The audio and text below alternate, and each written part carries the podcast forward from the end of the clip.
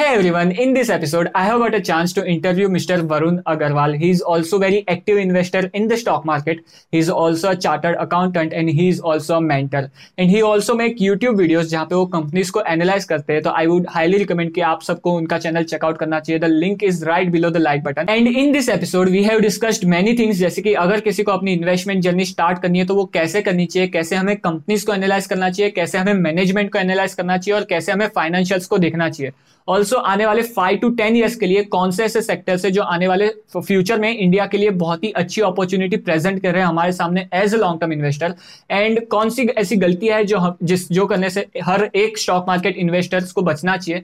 And also we have discussed about financial freedom and how to achieve it by investing in the stock market hello Arun sir how are you doing today और कैसे हो आप? मैं perfect हूँ। आप कैसे हो प्रतीक? बस एकदम बढ़िया सर परफेक्ट अच्छा लगा आपके चैनल को देखकर। आप इतनी यंग एज में इतने एक्टिव हैं आपकी पढ़ाई या जॉब जो भी आप करते हैं उसके साथ साथ आप फाइनेंशियल लिटरेसी स्प्रेड कर रहे हैं और अपने आप भी आप इतने सारी नॉलेज गैदर कर रहे हैं सेल्फ लर्निंग कर रहे हैं। ये आपको आगे चल के आपको शायद अभी पता भी नहीं होगा कि आगे चल के आपको कितना हेल्प करेगा ये knowledge way you are teaching people और शेयरिंग नॉलेज इसके साथ साथ आप खुद भी इतना इवॉल्व हो जाएँगे कि आगे चल के आपको बहुत इस, इसका बेनिफिट मिलेगा। Thank you thank you sir I have also seen some of your videos and आपके जो एनालिसिस वीडियोस होते हैं जैसे कि लॉरस लैब के वीडियोस एंड सीक्वेंस साइंटिफिक का आपका रिसेंट वीडियो अभी मैंने देखा and your analysis is very good and it helping so many people with like how you present everything the data analysis company analysis business analysis all those things are very great about your videos and I really like and enjoy them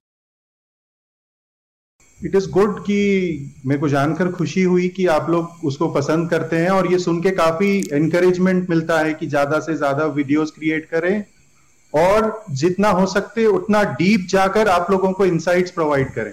बिल्कुल sir. So I am very excited for this interview sir and so should I shoot my first question to you yes yes let's go ahead. Yeah so please tell me uh, how you begin your investment journey. कैसे आपने अपनी investment journey start की? And आपको सबसे ज़्यादा inspire क्या किया investment start करने के लिए? इन्वेस्टमेंट जर्नी देखिए, जैसा आपको पता ही है कि मैं चार्टर्ड अकाउंटेंट हूँ। तो during the period of articleship जिसको हम इंटर्नशिप को हम सीए में आर्टिकलशिप कहते हैं तो during the articleship time when I was still doing CA वो टाइम पर मैं हमारे ऑफ़िस में जो सीनियर थे उनकी हेल्प से मैं आईपीओ वगैरह में अप्लाई करना और थोड़ा बहुत सेकेंडरी मार्केट में इन्वेस्ट करना सीख रहा था, आप समझ सकते तो वो टाइम पे फ़िज़िकल फॉर्म्स होते थे। अब इतना इलेक्ट्रॉनिक नहीं था कि आप बैंक अकाउंट में या फिर आपके जो भी ट्रेडिंग ऐप में बस जा, जाके आपने क्लिक किया और आईपीओ अप्लाई हो गया। वैसा नहीं रहता था। जब एक न्यूज़पेपर टाइप के फ़िज़िकल फॉर्म्स आते थे प्रोस्पेक्टस हार्ड कॉपी मिलती थी, वो पढ़ के उसके अंदर आप फिल करके एज अ आपका चेक अटैच करके बैंक में जाके सबमिट करते थे, फिर अलॉटमेंट्स आते थे। तो वो टाइम पे हम लोग थोड़ा बहुत आईपीओ वगैरह में अप्लाई करते थे और इन्वेस्ट करते थे, वैसे स्टार्ट हुआ। लेकिन मेजरली हमारा कंसंट्रेशन पढ़ाई पर था, क्योंकि हमको क्लियरली ये पता था कि सीए एक डिफ़िकल्ट कोर्स है। और थोड़ा सा भी अगर डाइवर्शन होगा तो शायद ये हमें पास होने में दिक्कत करेगा। अभी भी कई सारे स्टूडेंट्स जो ऑलरेडी सीए कर रहे हैं, वो यूट्यूब के थ्रू मुझे कांटेक्ट करते हैं। तो उनको मैं यही एडवाइस देता हूँ कि आप अभी अपने स्टडीज़ पे फोकस करिए। तो वो वो टाइम पर वो कंटिन्यू रहा था और उतने ज़्यादा एक्टिव मार्केट में थे नहीं, लेकिन स्टार्टिंग वैसे हुआ। Then over a period of time जैसे सीए क्लियर हुआ और बाद में हाँ प्रैक्टिस में आए और प्रैक्टिस की। साइड साथ ही साथ मैंने कुछ बिजनेसेस भी किए। तो एक फ़ेज़ लाइफ का करियर बनाने में चले गया। उसके बाद में फिर थोड़ा मार्केट में एक्टिव होना स्टार्ट हुए in the recent few years and post covid जो अपॉर्चुनिटी मिली उसमें हम बहुत एग्रेसिवली इन्वेस्ट करने लगे। तो ये एक शॉर्ट जर्नी uh, थी। ग्रेट ग्रेट सर और ये कब की बात होगी? ये आपने जो आईपीओ की बात की वो कब कौन से साल की बात होगी ये? वो आई थिंक अराउंड 2007 के अराउंड की बात होगी सिक्स सेवन ऐसे। 2006-7 मतलब वहाँ से आपकी इन्वेस्टमेंट जर्नी स्टार्ट हुई है right now it is 2021 so almost 15 16 years का आपके पास एक्सपीरियंस होगा मार्केट का। मैं ये नहीं बोलूँगा कि 15 20 इयर्स का फुल फ्लेज एक्सपीरियंस था क्योंकि हमारा कंसंट्रेशन उतना मार्केट पर नहीं था। The last three two five years में हम लोग बहुत कंसंट्रेशन से कर रहे हैं। और मैं ये बोलना चाहूँगा कि ठीक है एक्सपीरियंस तो एक चीज़ है एक्सपीरियंस से हम काफ़ी कुछ सीखते हैं बट आपके जैसे लोग या जो भी अभी एक्टिव हो रहे हैं मार्केट में, अगर ये लोग काफ़ी टाइम और इंटरेस्ट इन्वेस्ट करें जल्द से जल्द सीखने के लिए, और जो ऑलरेडी एक्सपीरियंस लोग हैं, उनसे अगर आप ज़्यादा से ज़्यादा इंटरेक्ट करें हम्बल होके सीखने के लिए तो उनके एक्सपीरियंसेस से आपको 20 साल नहीं लगेंगे सीखने के लिए, आप वो बहुत जल्दी सीख जाएँगे। ये नहीं बोलूँगा कि आप उनके इक्वली गुड हो जाएँगे but you will learn lot more and you will learn faster by reading books and through others experiences absolutely right sir absolutely right so my question is that जब हम मार्केट में start करते हैं invest करना then हमारा thought process and जो perception रहता है मार्केट को लेकर वो बहुत ज़्यादा डिफरेंट रहता है।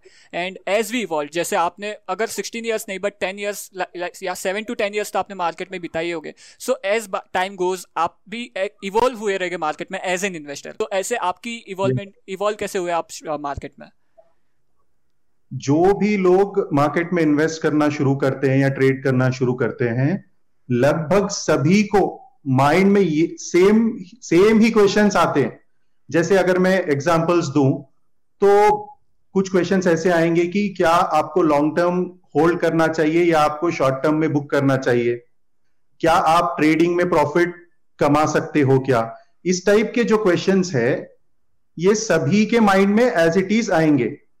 तो इवॉल्व आप दो तरीके से होंगे एक तो जितना टाइम आप मार्केट में हैं और मार्केट को ऑब्ज़र्व करते रहते हैं तो every day is a new learning तो आप वैसे एक्सपीरियंस से इन्वॉल्व होंगे।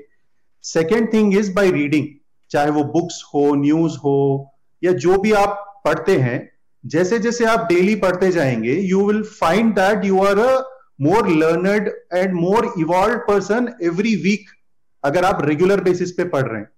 तो ऐसे करते करते within a short period of time मैं इवॉल्व होते गया और जो भी मेरे डाउट्स थे वो मैं ये वेट नहीं किया कि मैं वो पूरा का पूरा एक्सपीरियंस करके ही सीखूं।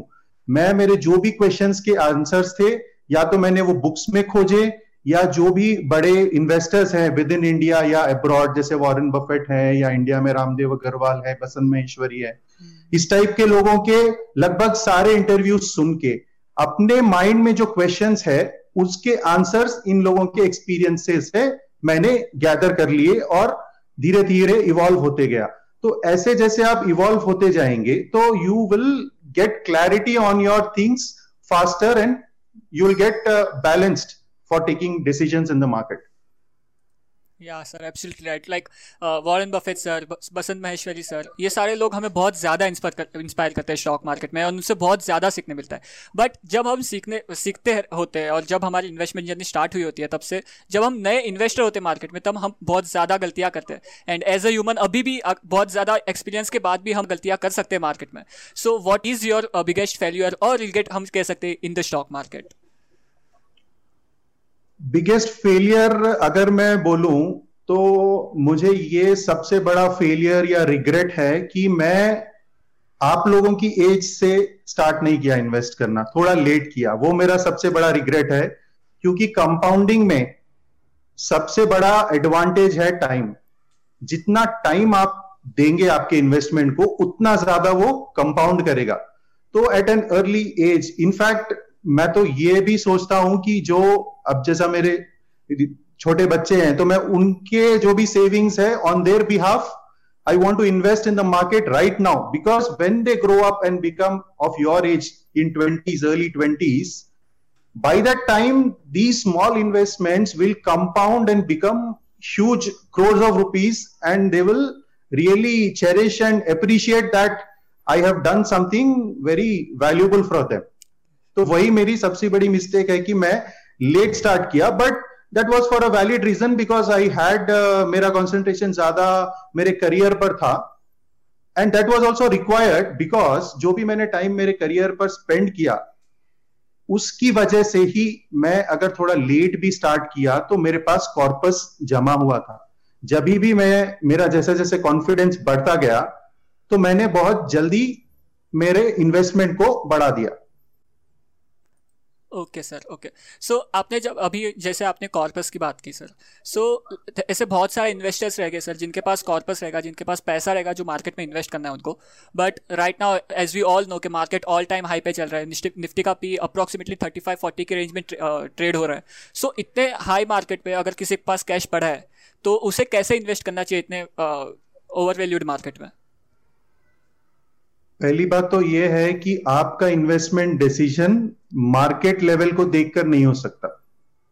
आपको वो कंपनीज़ को आइडेंटिफाई करना है जिसमें आप इन्वेस्टमेंट करना चाह रहे हैं और उस कंपनी का भी price is the second thing आपको उसका वैल्यूएशन देखकर डिसीज़न लेना है। अगर एक एक्स वाई जेड कंपनी को कंपनी में मैंने 500 पे इन्वेस्ट किया, अगर वो कंपनी का प्राइस अगर आज 2000 है, फिर भी मैं हैप्पीली वो कंपनी में इन्वेस्ट करूँगा बट मोस्ट ऑफ़ दी लोग जिनसे मैं बात करता हूँ, अगर मैं उनको कुछ सजेस्ट करता हूँ कि ये आप 2000 पे लीजिए इमीडिएटली वो लोग फ़र्स्ट क्वेश्चन यही पूछेंगे कि ये तो चार गुना हो गया है, मैं अभी कैसे लू? तो ये इग्नोरेंस लोगों के माइंड में अभी भी है कि वो प्राइस देखकर अपने डिसीशन लेते हैं। तो फ़र्स्ट थिंग इज़ आपको मार्केट लेवल नहीं, आपके जो आइडेंटिफाइड स्टॉक्स है, उनके वैल्यूएशन के बेसिस पे आपको डिसीशन लेना है। And second thing is at any given point in the market, there are always opportunities and you should have that skill to identify that opportunities.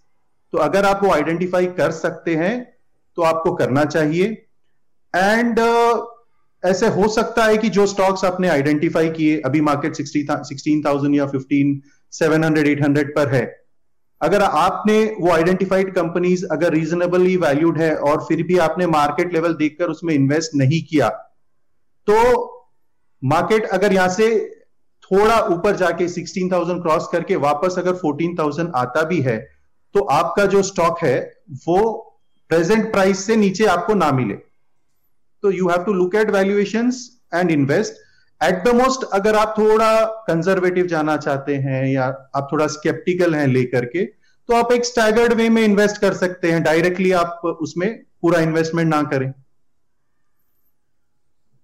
Yes sir yes so आपने अभी company की बात की कि अगर company uh, के valuation को देख के हमें इन्वेस्ट करना चाहिए मार्केट कोई भी लेवल पे हो।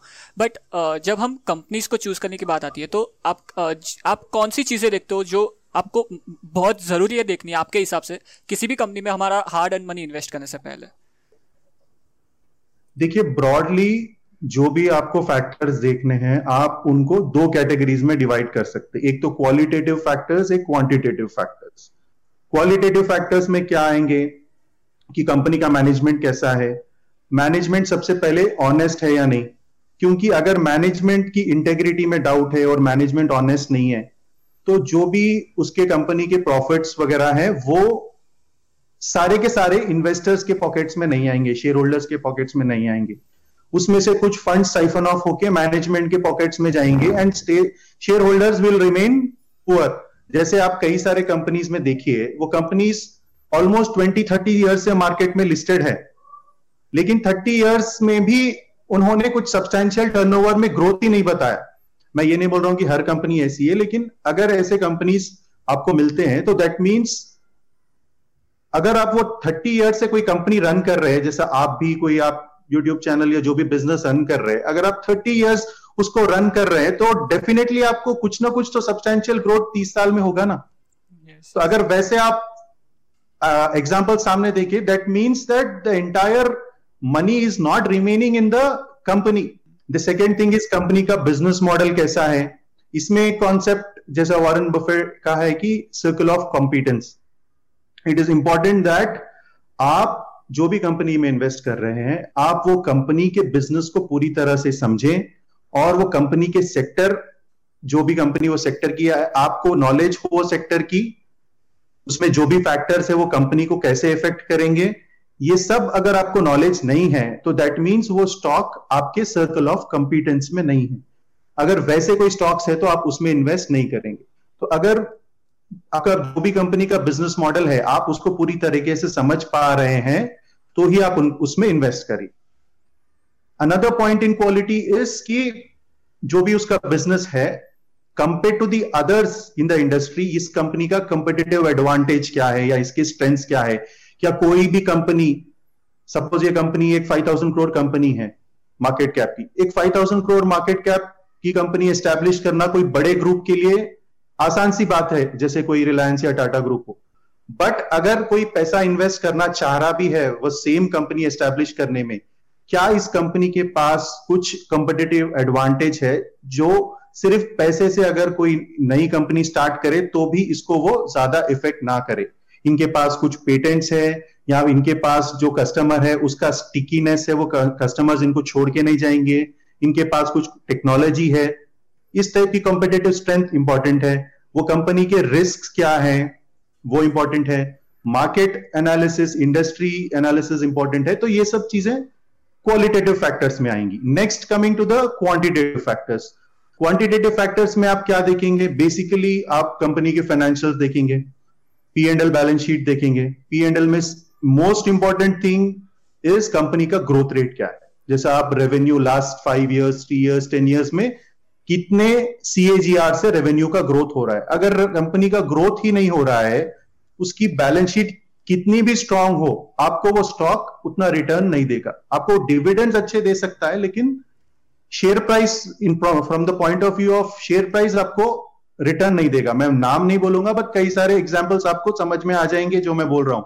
तो पीएनएल में आप देखेंगे revenue growth and along with the revenue growth you should get EBITDA and profit growth तो ये सब आप पीएनएल में देखेंगे। बैलेंस शीट में आप कंपनी का डेट पोजिशन देखेंगे। क्योंकि मोस्ट ऑफ़ दी कंपनीज़ जो पास्ट में जो हमने स्कैम्स हुए या कंपनीज़ फेल हुए, बड़े से बड़े ग्रुप्स उनका मेजर रीजन आप निकाल के देखेंगे तो मैक्सिमम केसेस में यही था कि वो लोग एक्सेसिव डेट में चले गए। एक्सेसिव डेट ले लिया, ये ग्रोथ करने को या जो भी रीजन है। तो बैलेंस शीट में आप ग्रोथ देखेंगे शेयर कैपिटल इंटैक्ट है या नहीं रिजर्व्स बराबर ग्रो हो रहे कैश पोजीशन कैसी है। देन कैश फ्लो आप देखेंगे वेदर ऑपरेटिंग मतलब जो प्रॉफिट अगर आ रहा है, जैसे हंड्रेड क्रोर्स का प्रॉफिट आ रहा है तो नियर अबाउट उतना ऑपरेटिंग कैश फ्लो जनरेट हो रहा है, नहीं हो रहा है। या फिर सिर्फ़ प्रॉफिट जनरेट हो रहा है और कंपनी के बैलेंस शीट में अमाउंट रुका हुआ है इन्वेंट्री में और रिसीवेबल्स uh, में। तो कैश फ्लो में आप वो देखेंगे फ्री कैश फ्लो कैलकुलेट करके देखेंगे। तो ये सब चीज़ें आप फाइनेंशियल्स में देखेंगे। देन शेयर होल्डिंग पैटर्न आप देखिए प्रमोटर्स खुद अपनी कंपनी में कितने इन्वेस्टेड uh, है या उनको अपने आप पर कितना भरोसा है। अगर प्रमोटर होल्डिंग ही कम हो रही है तो that doesn't make sense for you to go and invest in that company तो प्रमोटर होल्डिंग देखिए इंस्टीट्यूशनल इन्वेस्टर्स की होल्डिंग देखिए।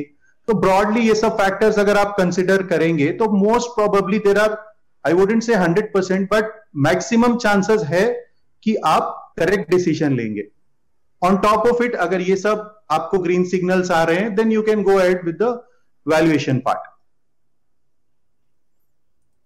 yes sir according to my जैसे जो, जो मैंने आपसे सुना उसके हिसाब से मेनली जो क्वालिटेटिव फैक्टर्स है वो बहुत ज़्यादा इंपॉर्टेंट रखते हैं कंपेयर टू अगर हम करें क्वान्टिटेटिव फैक्टर्स है राइट सर राइट सो क्यों इंपॉर्टेंट है? क्योंकि अगर नंबर्स अगर अच्छे हैं भी और क्वालिटेटिव फैक्टर्स में गड़बड़ है सपोज़ मैनेजमेंट इंटेग्रिटी में गड़बड़ है तो आपको कैसे पता कि वो नंबर्स करेक्ट हैं? एग्जैक्टली सर एग्जैक्टली सो जब हम मैनेजमेंट एनालिसिस करते हैं सर तो तब हमें कौन सी ऐसी चीज़ें देखना बहुत ज़्यादा ज़रूरी हो जाता है तो हमें बताता है कि मैनेजमेंट एक ऑनेस्ट और कैपेबल मैनेजमेंट है। साथ में जो इंटीग्रिटी है मैनेजमेंट की, वो भी बहुत ज़्यादा इंटैक्ट है इस पर्टिकुलर कंपनी के मैनेजमेंट के साथ। मैनेजमेंट को देखिए, आप ये देख सकते हैं कि उनका क्वालिफिकेशन क्या है, उनका ट्रैक रिकॉर्ड का, क्या है। पिछले बिफोर स्टार्टिंग दिस कंपनी वो लोग कौन से कौन से कंपनीज़ में क्या क्या रोल प्ले करे हुए हैं? और कंपनी के मैनेजमेंट का कम्युनिकेशन कैसा है? जैसा रिसेंटली मैंने एक वीडियो में समझाया था कि कम्युनिके मैनेजमेंट के कम्युनिकेशन को आप कैसा पढ़ें? कम्युनिकेशन जब आप मैनेजमेंट का पढ़ते हैं या उनको सुनते हैं, आजकल तो कई सारे कंपनीज़ अर्निंग्स कॉल करने लग गए। तो अर्निंग कॉल में जब आप सुनते हैं तो आपको पता चलता है कि वो लोग फैक्ट्स एंड फिगर्स की बात कर रहे हैं या फिर सुपरफिशियली बस ऐसा बता रहे हैं कि कंपनी ग्रो होगी या इन जनरल बात कर रहे हैं। पुराने एनुअल रिपोर्ट्स आप पढ़िए कि मैनेजमेंट में क्या प्रोमिस किए और रिसेंट आप देखिए कि वो अचीव हुए या नहीं हुए। तो ये देखकर आपको लगभग अंदाज़ा लग जाएगा कि वो ऑनेस्ट है या नहीं।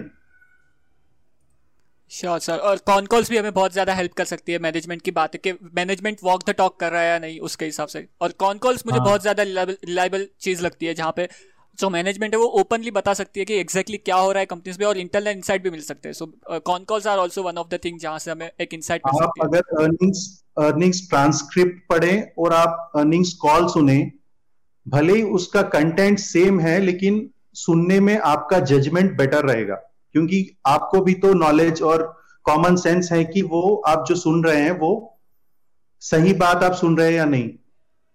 So my next question is that हम कंपनीज़ तो एनालाइज कर सकते हैं।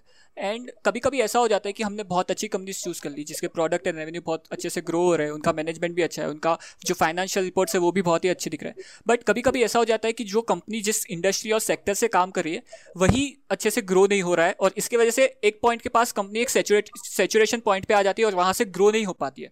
So that is why my next question is that according to you which sector इस अगले डेकेड में आपके हिसाब से कौन से सेक्टर सबसे ज़्यादा ग्रो कर सकते हैं? फ़र्स्ट तो मुझे लगता है कि टेक्नोलॉजी सेक्टर सबसे ज़्यादा ग्रो करेगा। When I say technology it doesn't just mean कि सॉफ्टवेयर डेवलपिंग डेवलपमेंट कंपनीज़ है। टेक्नोलॉजी में अपने जो आईटी कंपनीज़ है, वो भी इंक्लूडेड है। आईटी में अगेन डिजिटल सर्विसेज़ के जो कंपनीज़ है, वो भी इंक्लूडेड है। स्पेसिफिक आईटी रिलेटेड कंपनीज़ है कि कोई कंपनी स्पेसिफिकली ऑटोमोबाइल पर उनका नीच ऑटोमोबाइल्स है या किसी का स्पेसिफिकली इलेक्ट्रिक व्हीकल्स का है तो इस टाइप से रिलेटेड जो भी टेक्नोलॉजी कंपनीज़ है, वो या फिर इंटरनेट बेस्ड कुछ कंपनीज़ है इंटरनेट बेस्ड स्टार्टअप्स है तो जो भी टेक टेक रिलेटेड कंपनीज़ है that I feel will lead the next five और टेन ईयर्स इंडिया में. Any other sector sir? Uh, except technology sector. Other than technology तो जो आईटी और जो फार्मा और केमिकल्स वगैरह का हमको एडवांटेज मिल रहा है because of the recent developments post covid demand भी बढ़ गई है और people are looking for alternative other than the Chinese suppliers तो इन इनको एक long term you can say अभी एडवांटेज मिलेगा ये सेक्टर्स को. It's not that just covid के लिए temporary six months to one year का नहीं है but at least for the next three to five years ये सेक्टर्स अप ट्रेंड में रहेंगे। Okay sir great great so जब हम अभी समझो कि हमने इन्वेस्ट कर लिया एक बहुत ही अच्छी कंपनी में, हमने अपना पोर्टफोलियो बना लिया but after maybe three to five years हमारा पोर्टफोलियो बहुत ही अच्छा कर रहा है, मैं अच्छा खासा प्रॉफिट भी दिखा रहा है but after some years maybe जैसे कोविड में क्रैश हुआ जहाँ पे मार्केट फ्यू मंथ्स में ओनली फोर्टी परसेंट तक गिर गया in few months only so जब ऐसा पीरियड आता है जहाँ पे मार्केट में बहुत ही ज़्यादा क्रैश हो जाता है एंड द थिंग इज़ के जब मार्केट बढ़ता होता है तो it's like step by step बहुत स्लो प्रोसेस होता है और जब मार्केट गिरता है तो लिटरली right. धड़ाम से गिर जाता है. सो so, ऐसे पैनिक सिचुएशन में हमें हमारे इमोशंस और बिहेवियर को कैसे मैनेज करना चाहिए आपके हिसाब से? And how you actually manage and manage your behaviour and emotions in this scenarios तो वो सिचुएशन में अगर आपको इमोशनली स्टेबल रहना है तो वो प्रैक्टिस आपको अभी से करनी पड़ेगी। जब वो सिचुएशन आएगी, जब अगर आप ट्राई करेंगे कि मैं स्टेबल रहूँ या लोगों से पूछेंगे कि मैं क्या करूँ तो वो पॉसिबल नहीं है। चाहे आप अभी अपने आप को प्रिपेयर करिए, या या तो लोगों से इंटरेक्ट करके जो ऑलरेडी वो सिचुएशंस फेस कर चुके हैं या बुक्स पढ़ के या लोगों के इंटरव्यू सुन के, जैसे भी आपको मेंटली प्रिपेयर्ड होना पड़ेगा कि ये सिचुएशन में मुझे कैसे रिएक्ट करना चाहिए। नाउ एक्चुअल में कैसे रिएक्ट करना चाहिए? सपोज़ आप वो डाउनफॉल आप प्रिडिक्ट कर पा रहे हैं। वैसा तो कोई प्रिडिक्ट कर ही नहीं पाएगा, क्योंकि जब भी मार्केट को गिरना है और वो रीजन सबको एविडेंट है तो वो नहीं गिरेगा। जब भी बड़े क्रैश आए, वो ऐसे रीजन से आए, वो जो रीजन एविडेंट नहीं था। अनप्रिडिक्टेबल या फिर मार्केट अनसर्टेनिटी में गिरता है। अगर नेगेटिविटी है और वो नेगेटिविटी सर्टेन है तो मार्केट नहीं गिरेगा। जैसे सेकेंड वेव सेकेंड वेव में मार्केट उतना नहीं गिरा जितना फ़र्स्ट वेव में गिरा। बल्कि सेकेंड वेव में नंबर ऑफ़ केसेस ज़्यादा थे number of deaths first wave से ज़्यादा थे। तो डैमेज ह्यूमन लाइफ को सेकेंड वेव में ज़्यादा हुआ बट मार्केट फ़र्स्ट वेव का आई थिंक 25 परसेंट भी शायद नहीं गिरा सेकेंड वेव में। तो डैमेज कितना है वो इंपॉर्टेंट नहीं है मार्केट में। अनसर्टेनिटी जब भी मार्केट को पता चल जाएगा कि ये नेगेटिव पॉइंट से इतना प्रॉब्लम होने वाला है या इतना नुकसान होने वाला है, जब वो सर्टन हो जाएगा मार्केट गिरना बंद हो जाएगा। तो जब आपको ये सिचुएशन में क्या करना है कि आप मेंटली ये प्रिपेयर हो जाइए कि आपके पास दो अप्रोचेस है, या फिर मैं एक सिंपल वे में समझाता हूँ कि आपके पास दो ऑप्शन है। जब जब मार्केट गिरता है इफ़ यू डोंट नो कि वो डेप्थ कितनी है उसकी, गिरावट की तो you can switch to SIP mode अब तो पहली बात तो आपका जो इन्वेस्टमेंट है, अगर वो अच्छे कंपनीज़ में है तो आपको बिल्कुल भी डरने की ज़रूरत नहीं है, क्योंकि पास्ट हिस्ट्री आप देख लीजिए, जब भी फॉल हुआ है एक्सेप्ट मे बी वन और टू स्टॉक्स जो शायद ज़्यादा इंपैक्ट होंगे most of the stocks will come back अगर आपने क्वालिटी स्टॉक्स में इन्वेस्ट किया है। Now keeping that in mind first thing is let us rule out कि हमको पैनिक में सेल करके हमारा पोर्टफोलियो खराब करना नहीं है। Now coming to the second thing कि हमको एडिशनल फंड्स डिप्लॉय करना है वो सिचुएशन में। तो एडिशनल फंड्स डिप्लॉय करने के दो तरीके हैं। एक तो जैसे जैसे अगर मार्केट गिर रहा है you can switch to SIP mode और आपके जो भी एडिशनल सेविंग्स है, आप उसमें मार्केट में इन्वेस्ट करते जाइए। तो जैसे जैसे वो गिरेगा, आपका वैसे वैसे थोड़ा थोड़ा इन्वेस्टमेंट होते जाएगा एंड व्हेन वो बॉटम आउट हो जाएगा, आपका भी इन्वेस्टमेंट खत्म हो जाएगा या फिर आपको जब पता चल जाएगा कि वो बॉटम आउट हो गया, आप, आपका बचा हुआ अमाउंट इन्वेस्ट कर देना। Second thing is you don't do anything आप उसको गिरने दीजिए। वो जितना गिरता है गिरने के बाद, जब आपको चार्ट्स पे बेसिक टेक्निकल टेक्निकल एनालिसिस की नॉलेज आप रखे तो अच्छा है। तो चार्ट पे जब आपको दिखने लगे कि ट्रेंड मार्केट कंसोलिडेट हो गया और अब ट्रेंड अपवर्ड्स है, या फिर आप सुन रहे हैं बड़े एनालिस्ट और इन्वेस्टर्स को, आपको उनसे सुनने से कॉन्फिडेंस आ गया कि मार्केट का बॉटम बन गया, तब आप इन्वेस्ट कर देना। नाउ अब क्वेश्चन सबके माइंड में ये आएगा कि जब बॉटम बन गया, हमको पता चल गया तो प्राइस तो मैं बॉटम पे नहीं खरीद पाऊँगा। तो वो बॉटम पे कोई भी नहीं खरीद पाता एकदम बॉटम पर। तो आप ये मान के चलिए कि बॉटम से टेन ट्वेंटी परसेंट ऊपर ये सेकेंड अप्रोच में आपको स्टॉक्स मिलेंगे and you be happy with increasing the quantity of your portfolio and I feel that is the best approach and I normally follow this approach okay sir great great we all know that stock market में हम अगर long term के लिए discipline के साथ conviction के साथ invest करें अगर हमारे पैसों पे हम 15 टू 20 परसेंट जितने भी रिटर्न्स अगर कमा लें एंड उसे बस हम कंसिस्टेंटली इन्वेस्ट करते जाए जैसे जैसे हमारी इनकम बढ़े वैसे वैसे बस इन्वेस्ट करते जाए तो after maybe two decades we can achieve financial freedom so what are your thoughts about financial freedom and how one should achieve that financial freedom by investing in the stock market actually financial freedom वगैरह का मैं strong uh, उतना believer नहीं हूँ because what I feel is one should keep working till the end of the life आप specific पूछिए मुझे financial freedom में स्पेसिफिकली आप क्या जानना चाह रहे हैं? Specifically financial freedom for me is that I have freedom to do whatever I love to do whatever I want to do not that कि मुझे अर्न करना है बिकॉज़ मुझे ये करना ही पड़ेगा. So for me it is not like a financial freedom means हमें काम करना ही बंद कर देना है. For me financial freedom is that very thing that जो पैसों की चिंता होती है वो हमें ना, ना हो बस. दैट्स इट तो जो आप फाइनेंशियल फ्रीडम कैसे अचीव करें अगर आप जानना चाह रहे तो वो तो पहले आपको ये कैलकुलेट करना पड़ेगा कि for the next twenty, thirty, forty years जितना भी आपकी एज है, उसमें आपको कितना खर्चा होने वाला है या क्या आपके एक्सपेंसेस है, वो एक्सपेंसेस को आपको इन्फ्लेशन रेट से कंपाउंड करना पड़ेगा। आपके जो भी इमरजेंसी एक्सपेंसेस है, उसमें ऐड करिए। ऐड करके आप वो अमाउंट डिसाइड करिए। और वो अमाउंट को अगर आपको स्टॉक मार्केट से अचीव करना है तो स्टॉक मार्केट में आप अभी कितना इन्वेस्ट करें उसको 10 टू 15 परसेंट कंजर्वेटिवली आप कंपाउंड कर कर देखिए। अगर उतना कॉर्पस आप अभी जमा कर पाए हैं उतना कॉर्पस आप उसके लिए साइड में रखिए और you are financially free are your favorite books or uh, which books you recommend to the stock market investor? जो आपके हिसाब से बहुत ही ज़्यादा इम्पैक्टफुल और बहुत ही ज़्यादा हेल्पफुल बुक्स हो जाती हो सकती है बिगनर्स के लिए एज वेल एज जो स्टॉक मार्केट को सीखना चाहते हैं उनके लिए।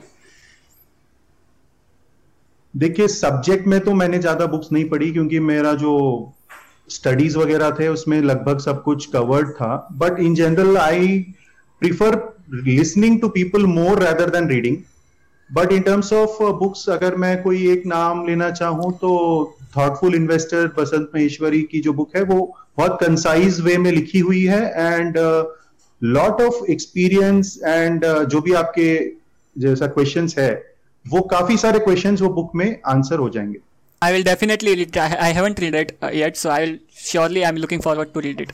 and uh, as lastly, what are your final thoughts and what message you want to give to our viewers जो stock market में invest कर रहे हैं जो stock market में अभी अभी beginning की है उन्होंने उनके लिए क्या आपका last message है देखिए जिसकी जर्नी अगर अभी शुरू हो रही है तो उसमें दो तीन पॉइंट्स में या दो तीन फीलिंग्स में शेयर करना चाहूँगा कि आप जितना जल्दी हो सकता है उतना जल्दी शुरू करें।